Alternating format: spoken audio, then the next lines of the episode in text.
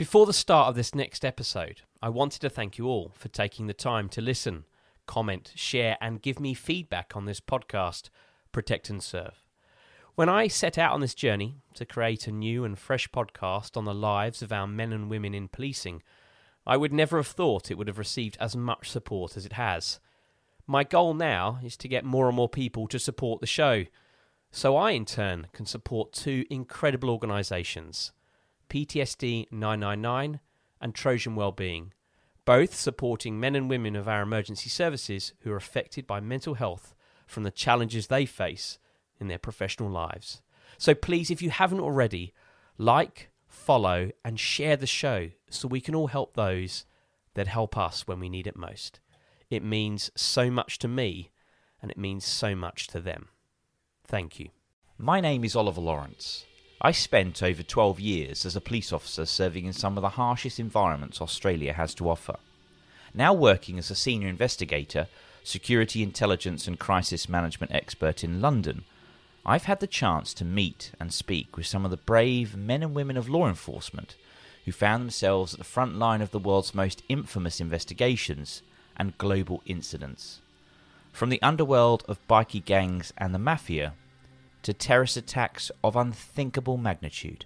In this series, I'll sit down with these brave men and women to hear their first hand accounts of these events and how they got there. Welcome to Protect and Serve. This just in, you were looking at a, obviously a very disturbing live shot there. That is the World Trade Center. Killer Seifeddine Rezgui has just entered the hotel grounds. He's looking for targets. The outcome in U.S. District Court today was not good for New Jersey boss Tony Pro Provenzano. Just how seriously the police are taking claims of abuse at the hands of Jimmy Savile came into sharp focus. In the UK, police identifying the suspect who killed two people on London Bridge. Police say they are investigating a suspected connection with a radical Republican organization, the New IRA. Freedom itself was attacked this morning by a faceless coward. And freedom will be defended. He's overseen some of the largest public order events the nation's capital has ever had to contend with. In his more than 35 years of policing experience, retired Metropolitan Police Commander Bob Broadhurst has led men and women across a number of challenging and complex London boroughs.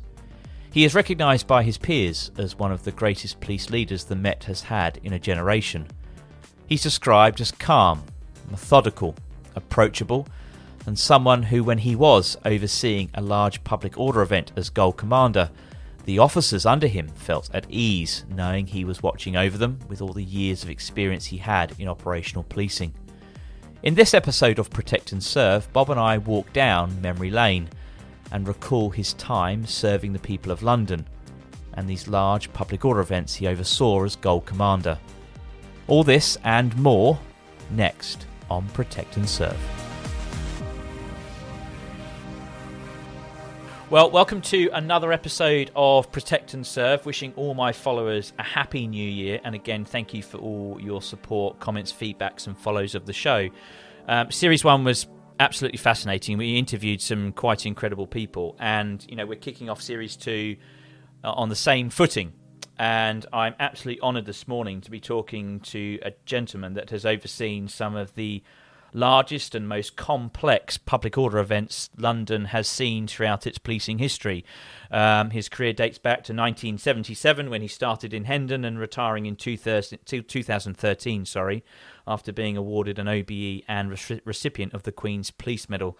Uh, Bob Broadhurst, welcome to the podcast. It's lovely to have you with us. How are you? I'm fine, Oliver. How are you? I'm very well. I think we should obviously, first of all, saying wish you a very Merry Christmas and a Happy New Year. And, and again, thank you so much for coming on the show to, to talk about your career. It's my pleasure. So, like every podcast, I like to start at the beginning. Like every detective, we like to go back as far as we possibly can to the start and, and talk about your, your entry into Hendon in 1977. What was that like for a, a young man walking through the gates of Hendon into this new vocation of policing? I think, like everybody else, it, it was kind of overwhelming, frightening, exciting, a mixture of all of the above. But, but in some senses, Oliver, and just, just to backtrack, I actually joined the year that my father retired. Oh, wow. He'd been a cop all his life. So when I was born, my dad was already a, a police officer. Um, back in the day that most of your, your listeners probably won't remember, back in the 50s. Um, and I actually lived for, for the first 10 years of my life in a block of police flats, 50 families, all of which the, the male, the father, was a police officer. So, so if you like the discipline of police work, the fact that you had to be quiet when all the dads were sleeping off at night duty, and you know if you mucked about, you had 50 dads telling you off. That kind of discipline bit, I was kind of born into, if you like. But but Hendon itself, the very fact that you're turning up with, you know, 30 other strange men and women in your class in this vast complex with hundreds of others, you know, and the fact that they were recruits to us, these were seasoned officers forget what you were going to meet out on the streets. You know, you're standing there quaking in your boots, aren't you, up at Hendon, um, this world-renowned establishment. So yeah, it was a mixture of kind of excitement, fear, a, a bit of nerves, but actually, you know, looking back on it, the start of a fantastic 36 years for me. It's interesting because one of the questions I often ask most people that come on the podcast is kind of how was this move into policing received by friends and family? Because often there can be that kind of awkward silence in the room of going you're going to be doing what? In terms of now we've got to watch our p's and q's we're going to be careful what we do. But for you obviously having almost that blue blood it wouldn't have been an issue. Obviously i would imagine your father and mum would have been very supportive. My father was well yeah he was supportive. Um, perhaps touch on that a bit later on my mother wasn't she she wanted better things of me um, you know uh, my parents were, were, were good about making all us kids, you know, study further. So we all went to university or further education. And I suspect my mum was a little bit disappointed, you know, because my dad, bless him, was a PC all his life, failed his four attempts at the sergeant's exam. Um, and, and, and, you know, he was a great hard worker. I think, you know, mothers always look at their children and think, you know, you're going to be a bank manager one day or a doctor or something like that. Um, but, but funny enough for me, I, I look back now and kick myself because – I don't know about some of your other, you know, your listeners or people you've interviewed, but the very fact that my dad was a police officer kind of put me off wanting to be in it. It seemed almost mm. too easy. Um, and I remember I went for an interview for IBM in Croydon in the days when computers filled a room you know, with big wheels going round and round, you know, way before even even PCs and you know something on your desk, let alone phones. Um, and, and, I got the job, but I came out and, and they told me, of course, to, feed this beast, it was 24 hour shift work in a, an airless, windowless room. And I literally came out of it and thought, sod that. If I'm going to do shift work, I'm going to do something I enjoy. And I, and I went and signed the forms for the police. Uh, and that, that was a lot. I, I, I kick myself now because I am IT illiterate. I know nothing about it. But I could have been the head of IBM now. I could have been the new Steve Jobs, not not a former police officer, you know, sitting on podcasts telling his story to anybody who would listen. Um, so, so I look back with a kind of um, fondness on that. But yeah, but I, I, suppose it was written in the stars that I was going to end up in the job. But interestingly, my, my, my dad's decision, you know, to, to, encourage us kids to go to university, I wrote to the Met on the standard forms. And they wrote back to me saying, We notice you've got a degree. Here are the forms for the, the graduate entry scheme. Oh. And that was a game changer because probably if I had my career again, I'd have been a bit like my dad and would have done 30 odd years as a PC because that's where all the fun and excitement is, isn't it? But I got pushed down a track by becoming essentially special course. So, so tell us about the training because often, uh, you know, another regular question I ask that I'm always keen to understand is if you, would completed a degree, so you know there's a level of studious ability there that you've demonstrated. You know, so did you find the training, both physically and the um, academic part, relatively straightforward? Was there anything that challenged you? Um, th- there's a lot that challenged me. Um, the, the, physical bit I enjoy. I mean, I, I, was always a great sportsman. I loved, you know, I love sport, athletics, rugby, um, you know, and I'm still involved as a rugby coach. So the physical side, apart from when they made you box, and apart from having to jump off high boards and things that, that put the fear of, you know, literally the, the fear in, into me, um, the physical bit wasn't a problem. Academically, it's interesting because and the debate is raging now, isn't it, about you know having to have a degree to, to join the police service? Mm. And the old sweats will say, "Well, I've got a degree from the University of Life, Governor. Why do I need to study?" um, but but police studying is not academic in the sense of you know you're you're researching and, and you're using that. What what you're using is a mixture of common sense, um, reliability, honesty, you know, the ability to retain facts uh, and put, put, as you say, you know, work your way logically through a problem. So it doesn't matter, you know, to me, you know, I, I had the degree, and of course, you, you get all the, the, the Mickey taking and the teasing, which is part and parcel of being a police officer, isn't it? And hopefully still is. Um, but it didn't matter whether you had a, a degree or an ology or, or even no qualifications at all provided you could think logically and sensibly, uh, you know, and, and, and work your way through problems and issues, um, and, and, had for me the biggest virtue of all common sense, then that wasn't an issue. So, uh, so sometimes you can be overqualified. Uh, uh back in, in, in my day, going back now to the late seventies, we still had the instruction manual and general orders and we had A reports. I don't know, probably way before your day, even Oliver. But literally, it was about reading. You know, so, so for instance, the use of handcuffs.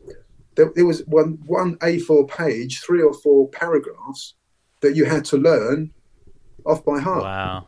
Now that, that's not about being academic. You know, um, it, it changed over the years. So that, that's what I struggled with. You know, but but you know I, I, would imagine most of us now can still remember, you know, the phonetic code, you know, Alpha, Bravo, Charlie, Delta. Mm. Um, but but that that's not about being academic, is it? That's about having having the nous to learn something you're going to use every day of your working life.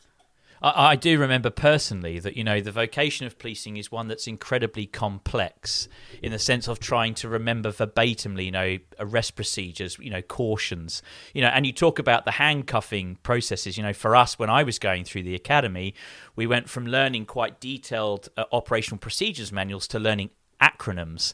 So our particular one was was SNOT, quite a dreadful one. Safety of self and others, nature of the offence, other relevant circumstances, temper and conduct. If you could fit it into that acronym somewhere, you were within the bounds of being able to, to handcuff someone. So, but it's a it's a fascinating vocation, the sense of the complexity of it, and what you do need to know from the day you walk out of the gates of Hendon, whatever training college that you're going through, because ultimately, when you hit the streets of the borough or the division you're going to, you can be faced with a multitude of different scenarios of which the public expect you to be able to deal with to a level that you're capable of dealing with before you have to refer it off to a special, you know, specialty like a detective. But it's um, it's fascinating in terms of hearing your journey through Hendon. It must have been a very proud day when you graduated from the academy. I, I it was, you know, it was a proud day for me and everybody with me, you know. But it, it is, isn't it? You know, for me, policing is a family, and I and I really believe in that, Oliver. And um, when you pass out, to have your family there and all the other families, and my dad, bless him, you know, there in his old police blazer with his badge on it, you know, his time, habitually with his flat cap. Um, you, you, could see the pride etched on his face, but he was, I'm going to call him an old style copper. His mates were, were fellow constables, the occasional sergeant. He refused to go and get his long service and good conduct medal, and much to my mother's dismay because she really wanted to go, simply because half of his class had got promoted to inspector and beyond, and he never spoke oh. to anybody above sergeant. it wasn't his way of doing business. Um, and it was quite fascinating to see him speak to the senior officers. You know, who obviously, you know, you must be very proud of your son, Albert. You know, um, he, he, didn't quite know how to, to address superintendents or chief superintendents back in the day. Um, Wow. But, it's funny because, in a sense, Oliver, you know, I, I, I, was very fortunate in my career because of that special branch leg up. You know, sorry, not special branch, showing my age. Special course leg up. Um, I ended up going through the ranks, uh, mm. and, and, bless him, my, my dad has been retired that year. Um, and, and, I would obviously go and visit him, you know, later in life. And he, he was a member of NARPO, the old retired officers bit. Yeah. Uh, I don't know if you, you, or any of your readers have ever seen the London NARPO. So it's a monthly magazine that goes out to retired officers. But, you know, those of your listeners who are, are former police officers will know the first thing you do, you look to the back pages to the obituaries, uh, and you oh, look and see who else in your class has, has died recently. and it gets worse as you get older, believe you me. Oh my God, you know, there's not many of us left. Um, but also, if you read the letters pages, my goodness me, that the, the, the, the bile and, and, and, vitriol aimed at senior officers in those letters is awesome. So, so all the problems I thought I was getting, you know, as I went through the ranks, powder's nothing, you know, having looked at NARPO, and, and, my, and my, dear old dad keeping my feet very firmly on the ground. Um, so, so, I suppose, you know, I, I, had a grounding before I went into policing as, as to what to expect in certain ways.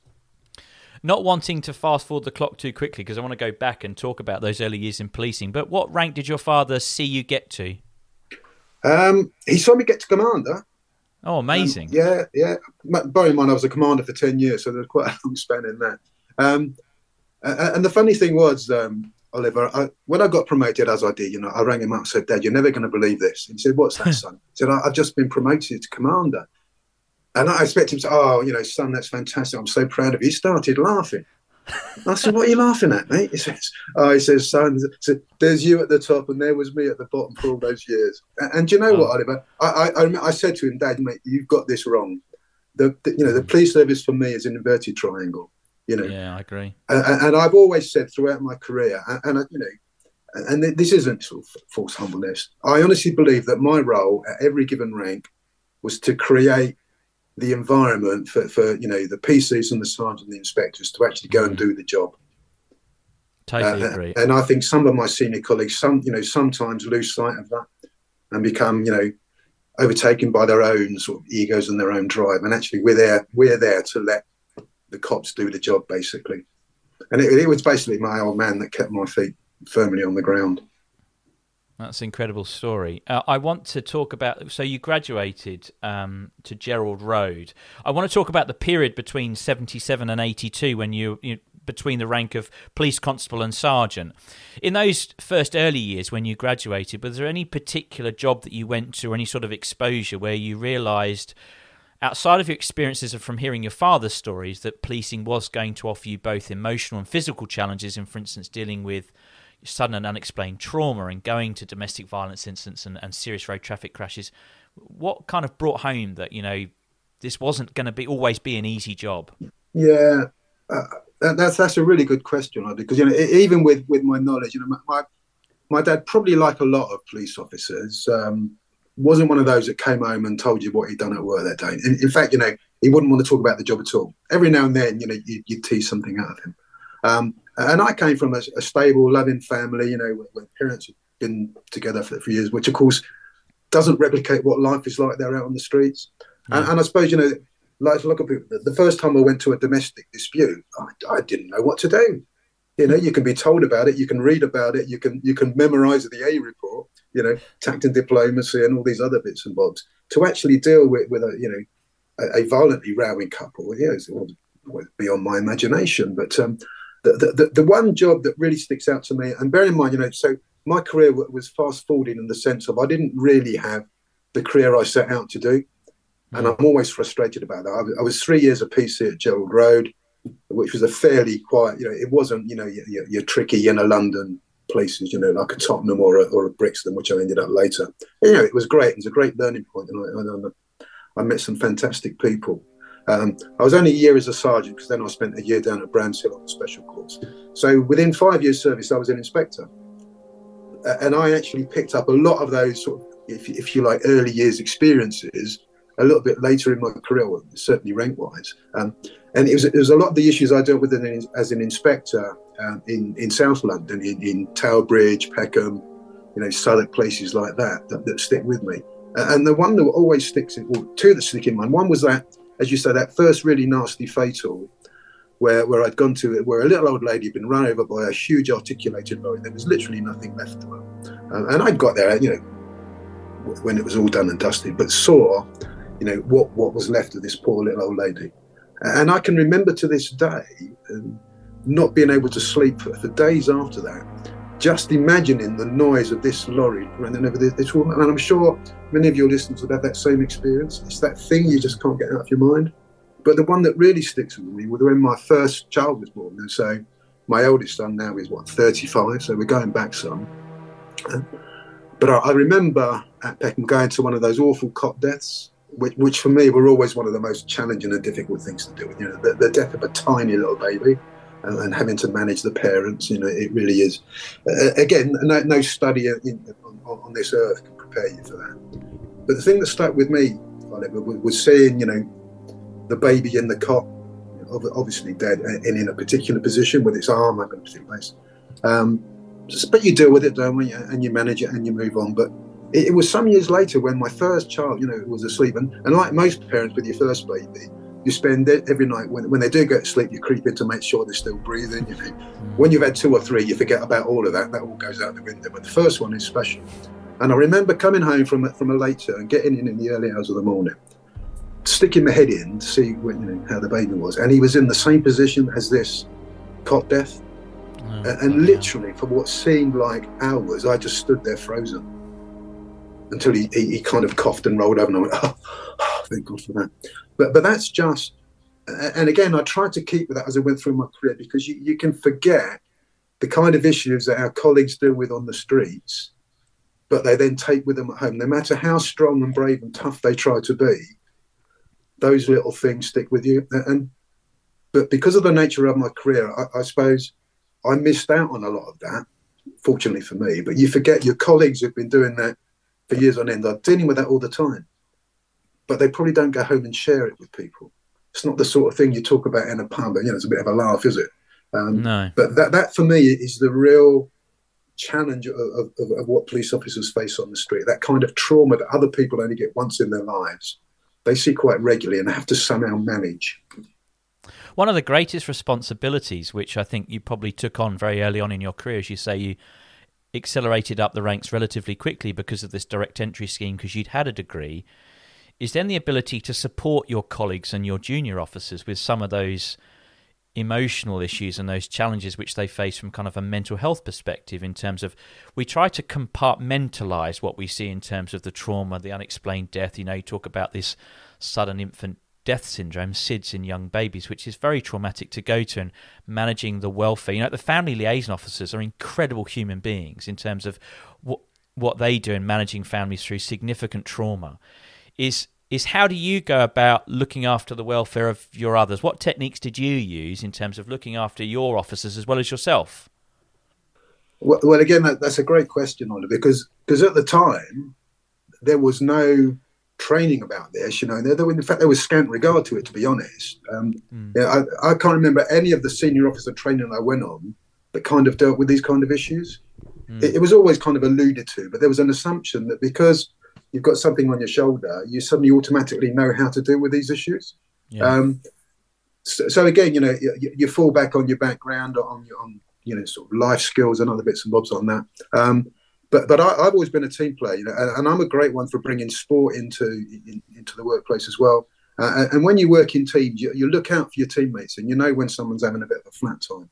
Um, so, so for me as a leader, and, and essentially, you know, from, from, inspector upwards, you're leading teams of people. Um, a, you need to understand your, your teams, so you, you know those that you know who you, you, know what their, their characters are like, and you know when it's something out of character. And you should understand this. Someone's been sent to a cot death or whatever else, there might be stuff with him. But but I'm a great believer, and it kind of seems to be frowned on today. You know, the old canteen culture. Mm. Policing is, is is is a hard business, but actually we, we we got through it through humour, through teamwork, and through actually just venting. You know, um, so, so for me it was important to be you know a little bit the canteen culture, be sitting in the canteen, sit down and, and, listen to what the guys and girls were saying. It was important after a late turn to go for a beer with the team. Just just a quick one, you know, because you're in danger of outstaying your welcome, I think, as a senior officer. So so a couple of beers, listen to people, and that's where people start to unload on you. And that's where I would work on someone. So if you'd had a, a bit of a grudgy day, you seemed out of sorts, I'd say you're going for a beer, you know, take you to a little corner, have a little chat, you know, and, and then let you vent in the quiet and, and the, the, peace. But but no one teaches you this. You have to learn it. And I suppose over the years, I'd have got some of it wrong, um, and probably didn't manage people. But I'd like to think, well, just just by understanding the people you work with, mm-hmm. you, you, can see when they're they're a little bit out of sorts and work with them. I, am hoping now, you know, that, that, that senior colleagues now get more training and background into how to more effectively deal with that. But we kind of had to do that on the hoof, didn't we? Uh, you mm. know, that, that was my impression back in the 70s. A lot of this was unstructured, a lot of this was accepted, but it's also accepted that you were a tough, you know, it was a, still a male dominated job in those days. Women, as police officers, only just recently got their, their own section, you know, like in the late 70s. But you were expected to go to these really nasty, horrible things manage it, switch off completely, and not suffer from these problems. You know, so probably uh, in the early parts of my career, we didn't understand a lot of these issues that our colleagues were suffering. Well, terms like PTSD and trauma were words which would never have been really known about at all. I would imagine through that period. So, uh, I, talking about this progression through ranks, obviously you, you, moved as an inspector at Tower Bridge and Peckham, and then an inspector at, at am I right in saying between 87 and 88 at TSG? Yeah, um, when the TSG was first formed back in 1987, if you remember at the time, there was a, a good deal of controversy about its um, forebears, the Special Patrol Group, the, the notorious SPG, um, the death of Blair Peach probably being the, the, final turning point in the existence of that. But I think there was recognition that the Met always needed what I would call some kind of a 24 hour insurance policy. Um, we'd had, you know, if you remember after the Brixton riots, there was a kind of a hybrid SPG, the old divisional support units. Every division would have had one. You know, your listeners will remember the, the old, the three white old diesel transits that took about an hour and a half to start on a cold, frosty morning. um, volunteers, usually the young single lads, because there was a lot of overtime in it. The, odd female officer as well, back in the early days, thrown onto a vans with no particular training, but we were all level two trained. Um, and you just went merrily around your, your own patch of the land, you know, causing havoc, sorting out a few issues along the way. Um, but then they formed the, the, the, Territorial Support, Support Group back in 1987. So I was one of the first inspectors on that. Um, 3TSG down in southeast London, based originally at St Mary Cray, which I think is just about stood in the map. Um, but the great times, you know, I was the original, I was Uniform 321, which they used to call Dusty Bin, those of you that remember the old quiz program. Well, TSG is obviously in territorial support group. You know, iconic large carrier vans. You know, you open the door, you get generally 10, 15 big men and women come out who generally can obviously uh, you're dealing with significant public disorder so you need that one of the tactical options we talk about in policing globally is the is the is the tactical option of presence. And the mere presence of 10 15 police officers getting out of van says a statement in terms of we are here now and we're going to take back control whatever environment has lost particular control whether it be a pub altercation whether it be in a park setting wherever it may be. It's quite an imposing group of individuals that are generally at the front line of any sort of disorder across London. So was that when you established, when you were in that established unit of TSG, was that your first real kind of inkling that that's where you saw your career going? Because you obviously we'll talk about latterly your career as a gold commander, as overseeing these large public order events. You know, people get this flavour: I want to be a detective, or I want to go into water operations or SO nineteen. Was that your moment in terms of this is the environment I feel most at home at? It, it, wasn't the moment, but it was a defining step along the way. So, so interesting. If, if we just wind back a bit, you know, um, mm. th- those early career decisions. To this day, you know, I, I kind of informally mentor young young men and women who want to become police officers. Um, mm-hmm. and, and, despite some of the you know the current negativity that seems to be fashionable, I, would always encourage them to join the police because, in my view, you know, policing is a thousand careers in one, and mm. you can take you know you can take your career really where you want to go with it, with a little bit of hard work and application, um, you know, and wholesale skills. But but as a young PC Oliver, you know, like, like most of my young colleagues, I aspired to be a detective.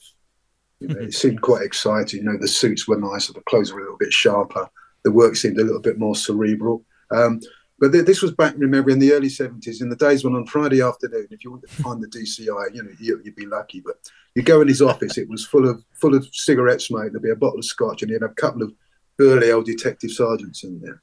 Um, but I, I, managed to get myself on the old A District Crime Squad. You know, I was getting involved in a few investigations, really getting a shine to it.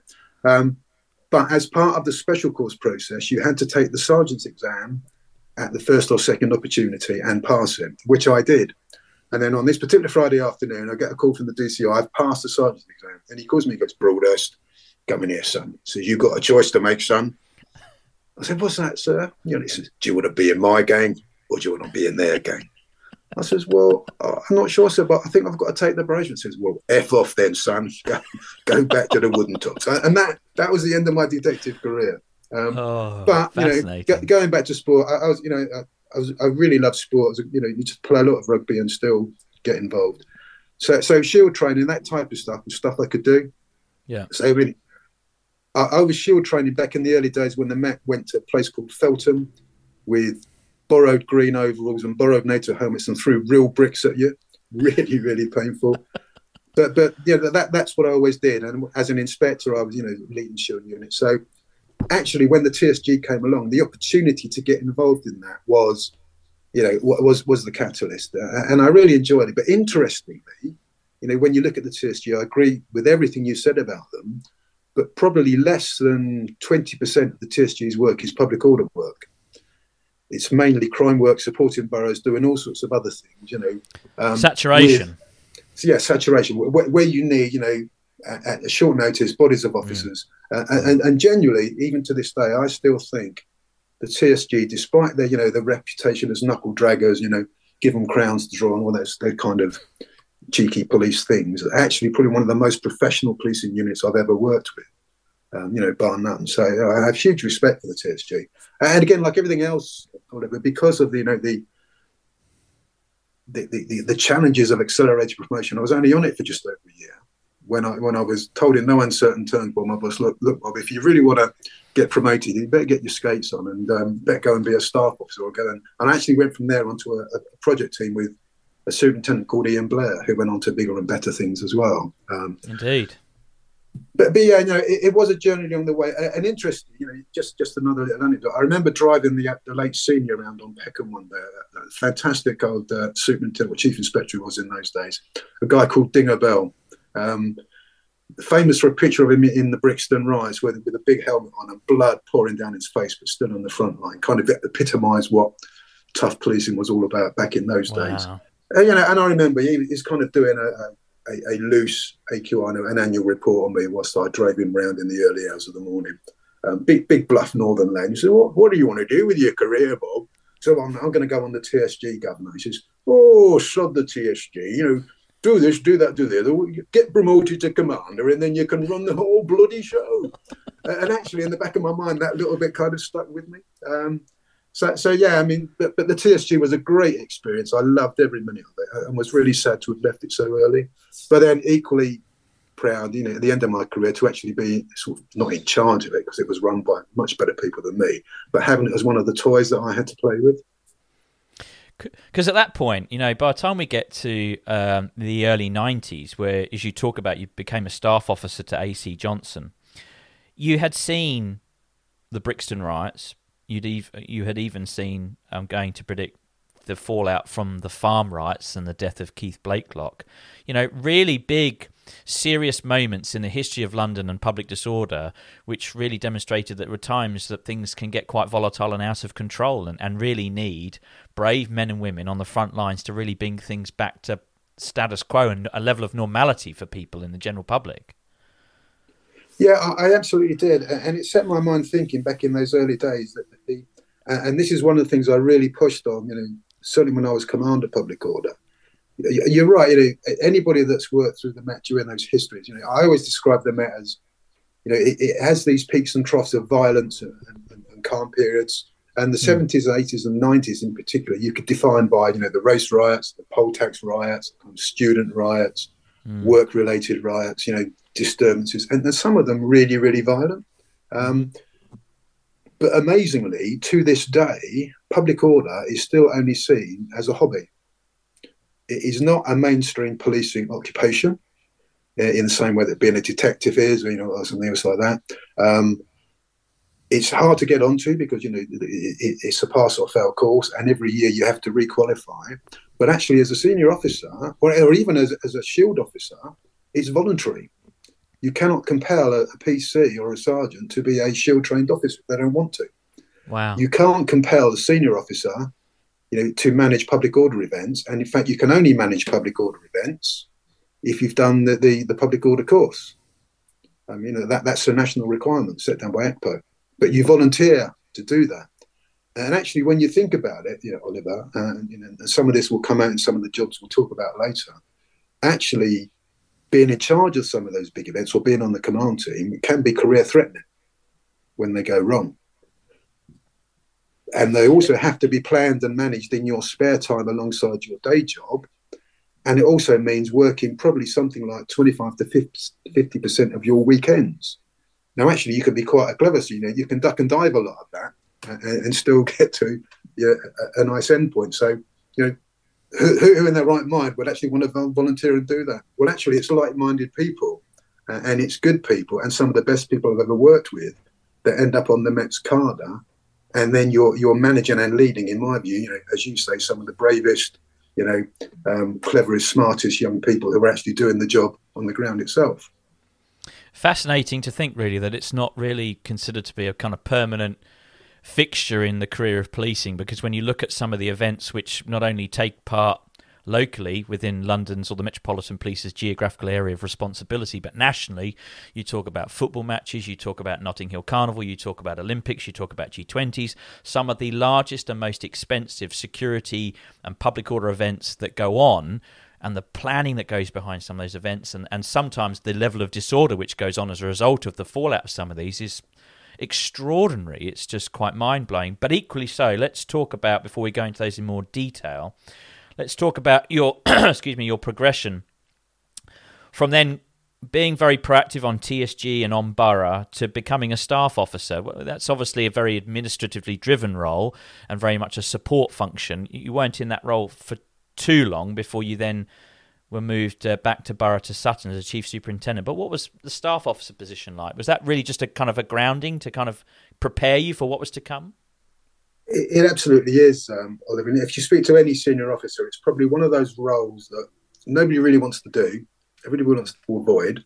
Um, but the reality is, it is such a good grounding for being a senior officer. You know, anything from superintendent and above, and certainly for ACPO, um, because you, you get an insight to, to, how the police service is run that you've never ever seen before. You know, no, matter, mm. no matter what you've done to do, where, wherever you are, PC sergeant, inspector, you know, you're beavering away in your particular area, be it on the beat, be it in a, you know, in a CRD office, wh- wherever you are, moaning about stuff not being right, you know, moaning about all the little things in life, which, which is what cops are, are, good at, you know, regardless of rank, may I tell you, you know, even commissioners moan about stuff. Um, that's part and part of the policing, but to actually see how it operates is fascinating. And, and you only really get that by being a staff officer, and particularly being a staff officer, you know, to someone in, in, a, in a key position. Um, I actually first became staff officer probably. I, I, think one of the turning points for the Met was it was in that period around the early nineties. Up until then, the Met was probably still very old school in its approach to most things. Certainly in its approach to performance-related, you know, operations in its management of budgets, you know, in its management of senior officers, heavily overloaded with senior officers. You know, w- when I joined, um, 60 odd divisions, you know, 24 districts, you know, from A to Z, minus a couple of letters of the alphabet that didn't seem to fit on your shoulder. Um, every one of those being headed up by a DAC who was driven around, you know, by his own driver in a black princess, you know, 60 odd divisions, you know, each with a chief superintendent. Yeah, just incredibly top heavy. It's gone totally the other way, might I say, at the moment. You know, and, and some of those chief superintendents are doing stuff that when I joined, assistant commissioners were doing. So something's wow. gone wrong somewhere. But I joined under an old style DAC, a, a really lovely guy called David Usland. But he was literally in the office at nine, left by quarter to five, you know, and, and you, you, couldn't find him till the next day. That's not to say, you know, he, he was a great guy, but that's just how things operated back in those days.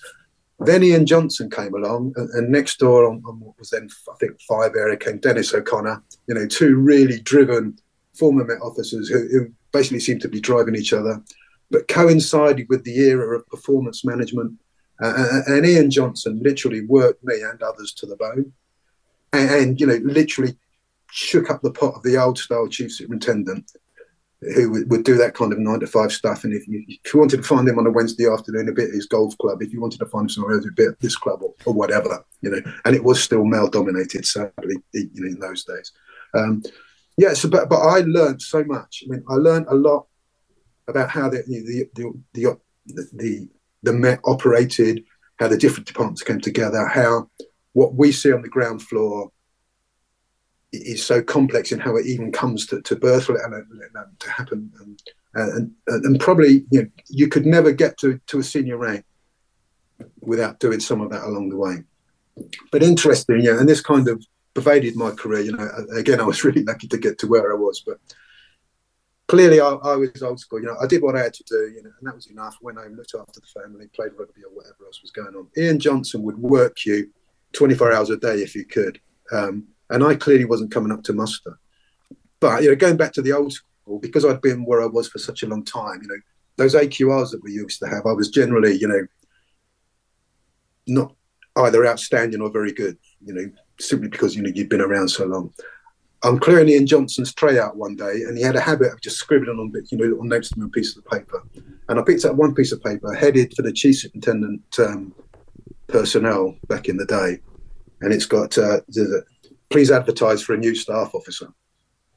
Oh, so, so, once again, I saw, my career, I saw my career, you know, nosedive in front of me, and I actually got posted to Epsom, and I didn't even know where Epsom was, let alone uh, the fact that it was in the Met. It's not anymore; it's now in Surrey which I thought yeah. was a punishment posting. But yeah, that's just the way my career kind of lurched up and down along the ways. But you know, the staff officer bit was fascinating. It's not something you would want to do, not something you push yourself forward to do, but actually the learning and to see how this operation runs or doesn't run at times, and how senior officers conduct themselves. Uh, you know, it was a huge eye opener for me. Well, it's uh, you know the significant difference between those positions you know, when you go from the more operational frontline roles to supporting your sergeants and PCs on the road, to then being accountable to the ministerial requests that come into those levels like what's happening in what's happening in my area? Why isn't this being done? Councillors coming forward with problems. Suddenly not only are you dealing with the public but you're dealing with the figureheads which sit amongst the public who are actually asking the questions the serious questions and holding you accountable for ultimately what is their electorate because obviously each government's trying to stay in power and one of the biggest issues around re-election is law and order um, so you know you you suddenly have this higher level of force that you've got to to answer to. So it must be a, a whole new different world. But I want to move on if I can. Um, our little crossover here, if we have one, is I was obviously a police cadet in uh, 97 to 2002 before I immigrated to Australia, and I was based in Gipsy Hill there under under the leadership of a of a lady called Jane Rolfe, and it was an incredible eye opener for me into policing because obviously policing was something I wanted to do from a young age. And you at the time were the chief superintendent at Lambeth, um, which is a, an incredibly diverse melting point of cultures within that borough uh, and has historically had problems in terms of the way police have been seen to policing certain communities, um, the way things have been investigated, and other bits and pieces which have, have reared their head. What was it like in Lambeth in the early 2000s as the chief superintendent? again, it, was fascinating. It was a great eye opener for me. It was a part of London I'd not policed before. Uh, and interestingly, you know, just going back to, to my last point, I'd, I'd been the borough commander at Sutton for four mm. or five years, uh, th- three or four years. Um, obviously, an outlying borough, actually quite a busy borough, but you know, not a high borough. John Stevens was the commissioner at the time, and um, I, I'd been very lucky to get on the senior command course, so uh, I passed that. And I had my first commander's interview um, with the what was then the the Metropolitan Police Authority, the old MPA. John Stevens sits in the corner of it, and, and sadly, I failed it. Um, uh, another opportunity came up, and I put my thing in without really thinking, and I got paper sifted, um, which was you know a bit of a shock to me because suddenly I thought, you know, my hopes of aspiring to become a commander were now fading fast. You know, looking at my, my track record. So by remember, paper sifted, by paper sifted, do you mean not even given a look in? Not even given a look in at the interview. Um, uh, and it's a long story. I won't bore your listeners with, but basically, John Stevens, you know, I'd, I'd upset him somewhere along the line, um, and, and he his his decision. I wasn't going to get this next an opportunity at the next board. Well, the next day after the paper, well, he'd done the paper shift. I was waiting for the results, and I'm in Scotland Yard with all the other chief superintendents, all the other borough commanders. We're all together, all my old mates. Um, hmm. some of the people you mentioned, people like Simon Foy and others, we're all standing there. And the commissioner comes down the corridor towards me and he makes a beeline for me. And I think he's going to come to me and say, Bob, good luck on the commander's board, son. You know, boom, rah. He came up, pokes me in the chest, and goes, Broadhurst, you're out, and walked on. and oh, thought, oh my God. You know, anyway, cut a long story. I, I, I, then went to see Ian Johnson, who a few years earlier had written, you know, please advertise for a new staff officer. Two years later, mm. he promoted me to chief superintendent at Sutton and Epsom. So I went to see him and I said, look, you look, Governor, what do I do? And he said, well, you know, commissioner likes you, but he thinks you, you know, you're too quiet, you're too nice, you haven't got the the, the raw factor to be a a commander. Okay, fair enough. What do I do? He said, You've got to get on the bigger stage. That's when I went to Lambeth. Right. So I left Sutton to go to Lambeth. And actually, if you remember, Brian Paddick was the commander in charge at Lambeth at the time. Yes, I do vividly. Yeah, I remember that. Great guy, Brian, an old friend of mine, back back from our special course days, funnily enough. Um, but it, it, was an experiment. All, all, the other boroughs were headed by chief superintendents, but Lambeth, because of its size, and Westminster, I think, if I'm right in saying, were headed up by ACPO level commanders. So though as a chief superintendent, I wasn't the borough commander. I was Brian's deputy, but, but kind of the operational head. Um, yeah. But but as you say, it was a great insight, and like a lot of London, um, it had its really challenging areas, and of course, it's got its you know, in terms of police race relations in the UK, Brixton's always going to be there. Um, and, and, it was a challenge, as it is in, in some other parts of London with, with, you know communities like that. But then got, you've got other pockets of, of huge wealth, um, you know, just different. And I, you know, being a London boy, born and bred, you know, I was born at the Elephant Castle, and I've never lived outside of London in my life. But London is just basically a series of villages that over time have kind of created and all joined together. And um, whatever together. division you work on in the Met, you can go from, you know, affluent areas, turn the corner, you know, and then you're in, in one of the dodgiest council estates you've ever come across. Turn another corner, and you're, you're in somewhere completely different. Uh, and, and Lambeth had changed a bit, certainly since the 80s. Some of the tensions had gone, but some of them were still there. Yeah. Um, and it was fascinating, you know, managing a, a different set of communities, and, you know, and again, some really nice and enlightened people who were trying to make a difference. But, but again, Lambeth was one of those for me that that was a game changer, I think, in terms of my career because um, a couple of things happened when I was there that I think you know held me in good stead. One was that there was a young um, West Indian girl who'd gone on a school trip to France and had sadly died and drowned in a lake. Um, oh, wow. Terrible accident. Of course, brought the pressures on back at home for the school, for the parents mm. and the family. But we, well, I, I, made the decision, I think for the first time ever, to deploy um, a family liaison officer to France to deal with the, the, problems out there. And, you know, we got a lot of credit for doing that and managing the family and managing some of the issues. And then not long after that, Brian Paddick was on holiday, um, gone abroad for a couple of weeks, left me in charge.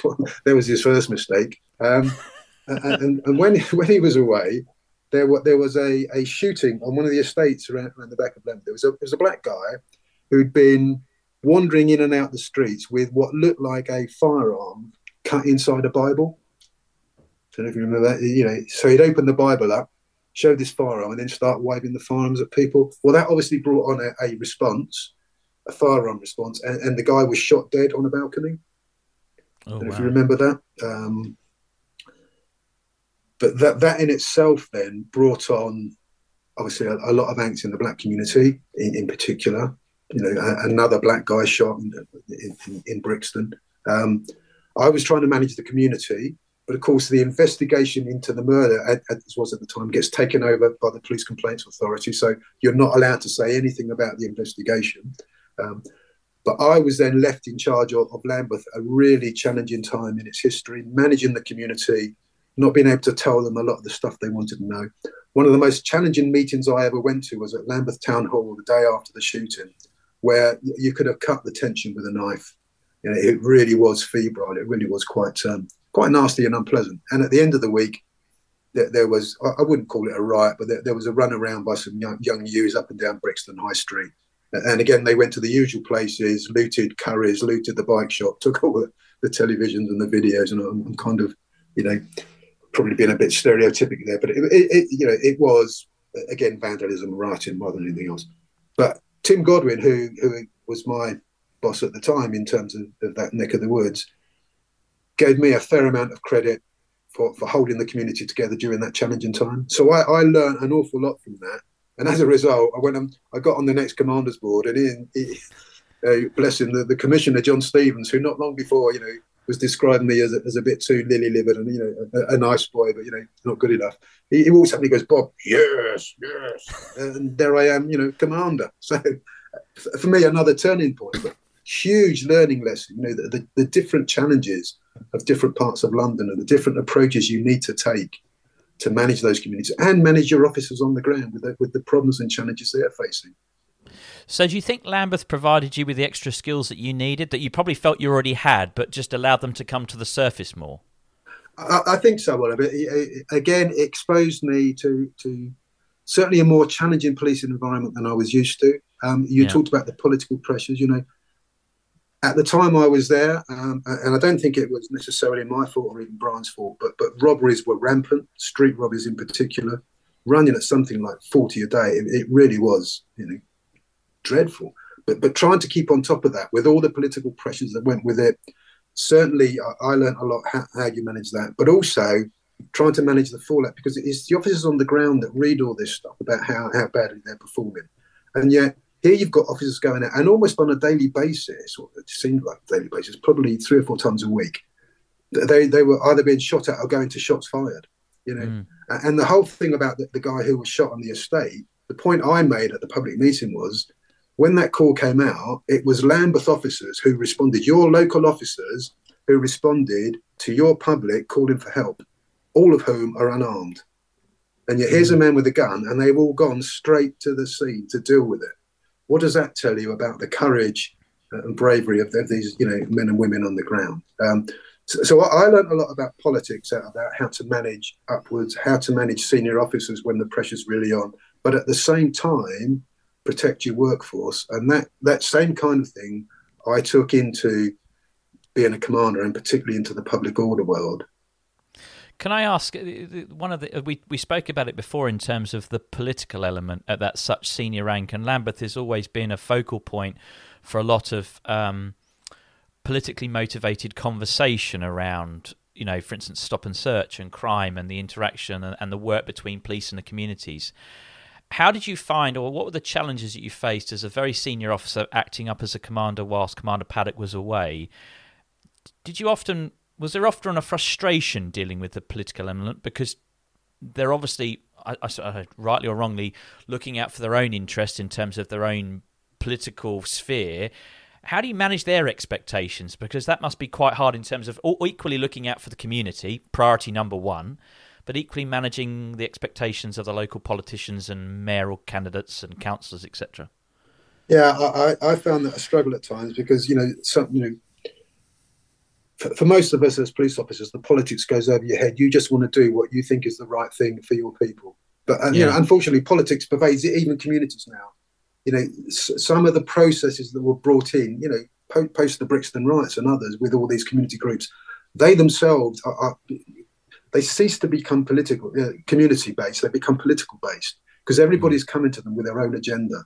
Um, yeah. And it's no different, really, dealing with politicians. Each politician, depending which party they come from, has got their own party agenda, plus also their own personal agenda for where they want to get themselves. And and I suppose part of the skill set, and this is part of the skill set of, of leadership in any organisation, is try, trying to understand those people as best you can, listen to what they've got to say, and, and try and balance what what one group needs against what another group needs, but without ever cutting short your own values and own virtues. And you know, I think policing is pretty good at that. You know, it, policing is really quite simple. You know, we know what our job is. We know, sometimes there, there seems a bit of an arrogance to that, but actually cut politics out of the way. It's about protecting people and keeping people safe. Mm.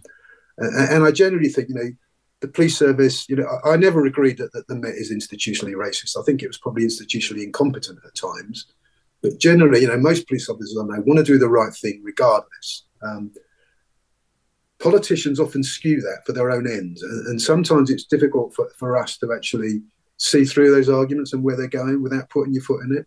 But my, my what, what I learned from that, Oliver, is stick to the basics, set out your stall early and, and stick by that. And then as the pressure comes on, so I'm sorry, I can't do that because, and I set out why we're not going to do that. It might be a cost thing, it might be another thing, you know. Uh, but that's no different with working for your own workforce. You know, everybody has a view and an expectation of what you're going to do. Uh, and I think what that posting at Lambeth, more than any, anywhere else, probably enabled me to clarify. Actually, you, you need to have your own values, your, your own way of dealing with it, and stick to it. And don't one be the... pressured into changing things because of you know somebody else's view because one of the greatest challenges you face as a borough commander is equally not only do your police officers have to respond to their normal day to day obligations, responding to 999 calls, doing investigations, but the police service often gets used as a band aid fix for other problems, mental health. Yeah. You know, you end up doing the jobs of what NHS providers and medical practitioners should be doing. You know, uh, those are some of the jobs that take up quite a large amount of policing resources, and they do today. That must be, or must have been, a bit of a frustration that you've got officers being si- sidetracked to, to jobs that ordinarily would aren't really a policing function. Would you agree with that? And and how would you, how do you how did you overcome that? Oh, absolutely, and that has always been the case, and I think it's worse than ever now. And um, and I think my own view, and I think the Met is slightly culpable in this, but over the years, Oliver, I, have seen the Met go, and again, it's all politically influenced because it's about dealing with what is, you know, let's call it the flavour of the day. But I just see now more and more niche policing, more and more little units set up to deal with social problems at the time. Um, mm. But there's only really one pool of people you can ever take that, that those people from, and that's front end policing. Uh, and when I talk to young cops on the street now, the level of cover on the beat, you know, is is shameful, and, and it's dangerous. Um, and that's you know, if anything, I would want you know, Royal Commission, whatever. Let, let's reset some of that. Let's look at some of this niche policing. Is it still really necessary? Are we just pandering to politicians and performance against their real job. You know, you're, you're seeing it now in this current debate, and the, the one guy in policing terms who's coming out of it well is, is good old Steve Watson up in Manchester, who, who seems to be saying, look, enough is enough. Policing's a really simple job. People expect us to turn up to burglaries. They don't necessarily expect us to solve them, but what they want is a little bit of reassurance, a little bit of protection, and someone taking an interest in their problem, which is what you and I used to do all the time. We go and spend an hour with a little old lady, mm. uh, have a cup of tea with her, reassure her, not hoping hell's chance usually of finding the, you know, the culprit, but we know that's police officers. But that's been turned on its head now. You know, you're expected, as you said before, you know, to, to clear everything up, to manage everything. So, so we, we get sidetracked by the figures and the performance and actually forget what we should be there for. And that was another key lesson for me along the way that stood me, you know, really well in the public order world. So, Bob, after you finished up as the chief superintendent at Lambeth. Between 2000 and 2005, you were commander for Southeast London. What did that position entail? What's that transition like? What's your now overall remit in that position? Um, again, so borough commander says on the tin, you know, you're actually a chief superintendent running a borough, and at the time there were the 32 boroughs of London. And, and, each of those, depending on what area you lived in, I always say never take a map of the Met off the wall, just pin the next one on top because the Met was always changing structures. um, but we had, um, I think it was about, probably about five years in, I was in charge of, I got promoted commander and looked after Southeast London. Um, and that was the eight boroughs stretching from my old borough of Sutton in the west right through to, to Bexley down in the southeast there, but including Lambeth, Southwark, Greenwich, Lewisham, um, and others. So, so eight really, really busy boroughs, probably about four and a half thousand police officers overall, um, but eight boroughs each with a chief superintendent.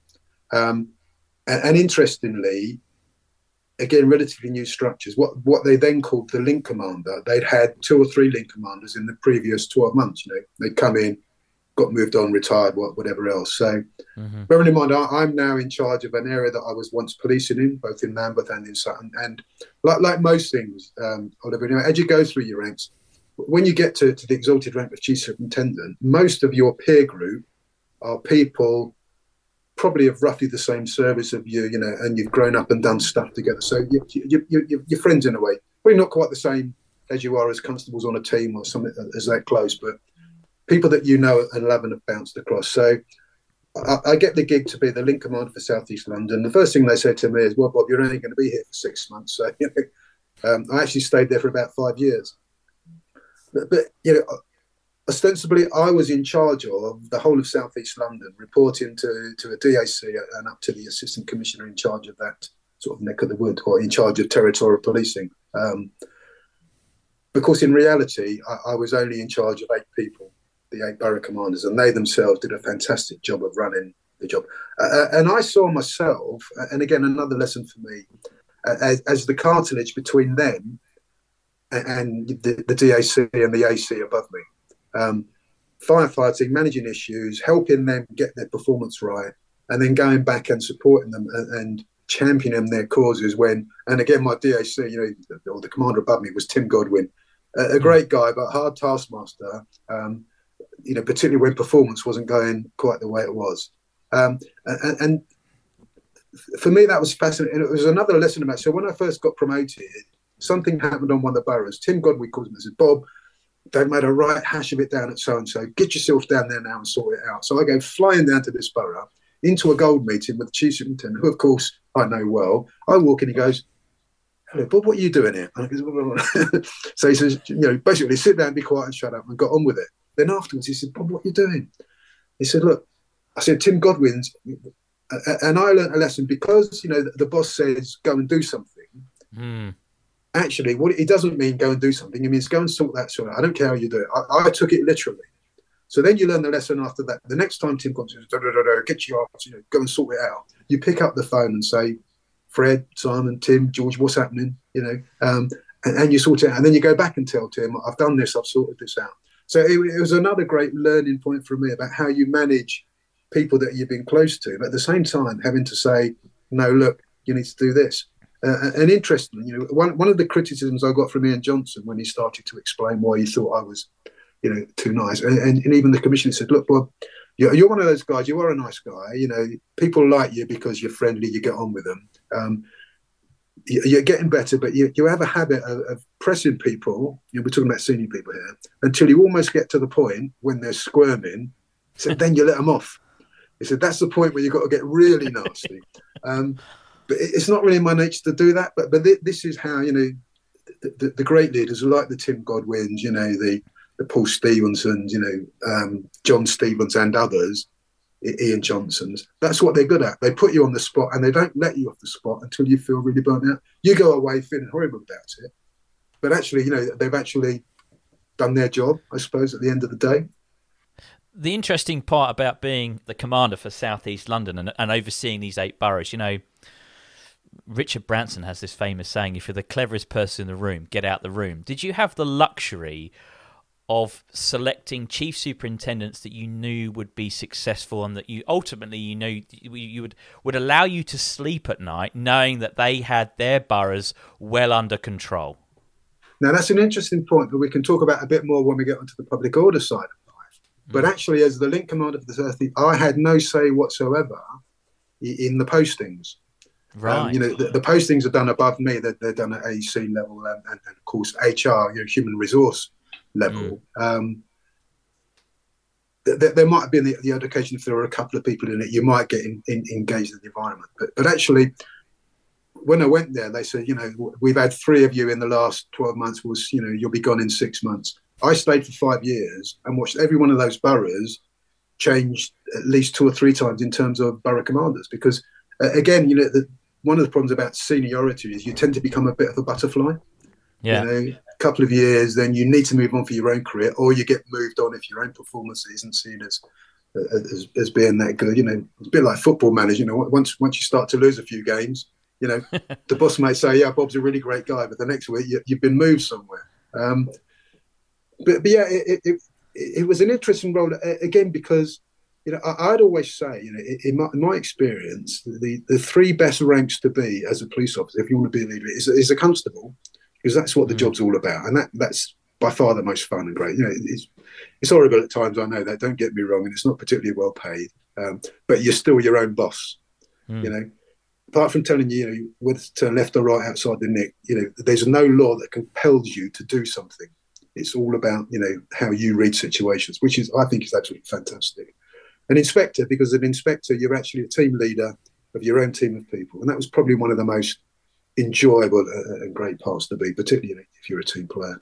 And, and, then i would say chief superintendent because again that's the only other rank where you are actually managing an outfit of your own. All the other ranks superintendents chief inspectors and others tend to be support roles dacs acs i suppose the, the ultimate is to be commissioner um, but mm. that was never going to be on my radar. Um, so actually, as a, as a commander, it's again, it's another one of those ranks where you're not actually doing anything per se, you know, but you're I, I think creating that environment for others to flourish in and do their job properly. So my job was to make sure that the eight su- chief superintendents could do their job properly, and, again be that cartilage between them and the guys above them. And you know, take the flat, take the pain, take some of the sting of them, but go to them. You don't need to tell them what the bosses are saying about. It. You just need to tell them, look, you know, we, we need to improve on this area. Do yourself a favour and, and nudge this job. There's different ways how you interpret those messages, but my my view has always been and always had been, you know, almost going back to my dad, the job is about the people on the ground. My job was to just let them do it to the best of their endeavours. Because between that period of 2001, um, or even, you know, I think we're looking into the late 90s, early 2000s, there were issues such as, you know, the Brixton nail bomber going on around, you know, and and causing, and uh, uh, someone who's coming onto the show and good friend of yours, Simon Foy, you know, these were some of the big issues that you chaps and guys and girls were tackling with, you know, uh, in trying to overcome and great issues in the community. There must be a great sense of fulfillment when you get it right and you're able to. Because I was going to reflect on, you know, Lambeth Town Hall has been the location for some very, very heated conversations and debates between community and police officers and various different senior figures sitting at that top table up on that stage, often being shouted at and pointed at, and people wanting answers to serious questions. There must be a very nice feeling when you get it right and when you're able to report on good news and have positive engagements. And I assume as the as the commander looking over these eight boroughs, there must have been many of those opportunities.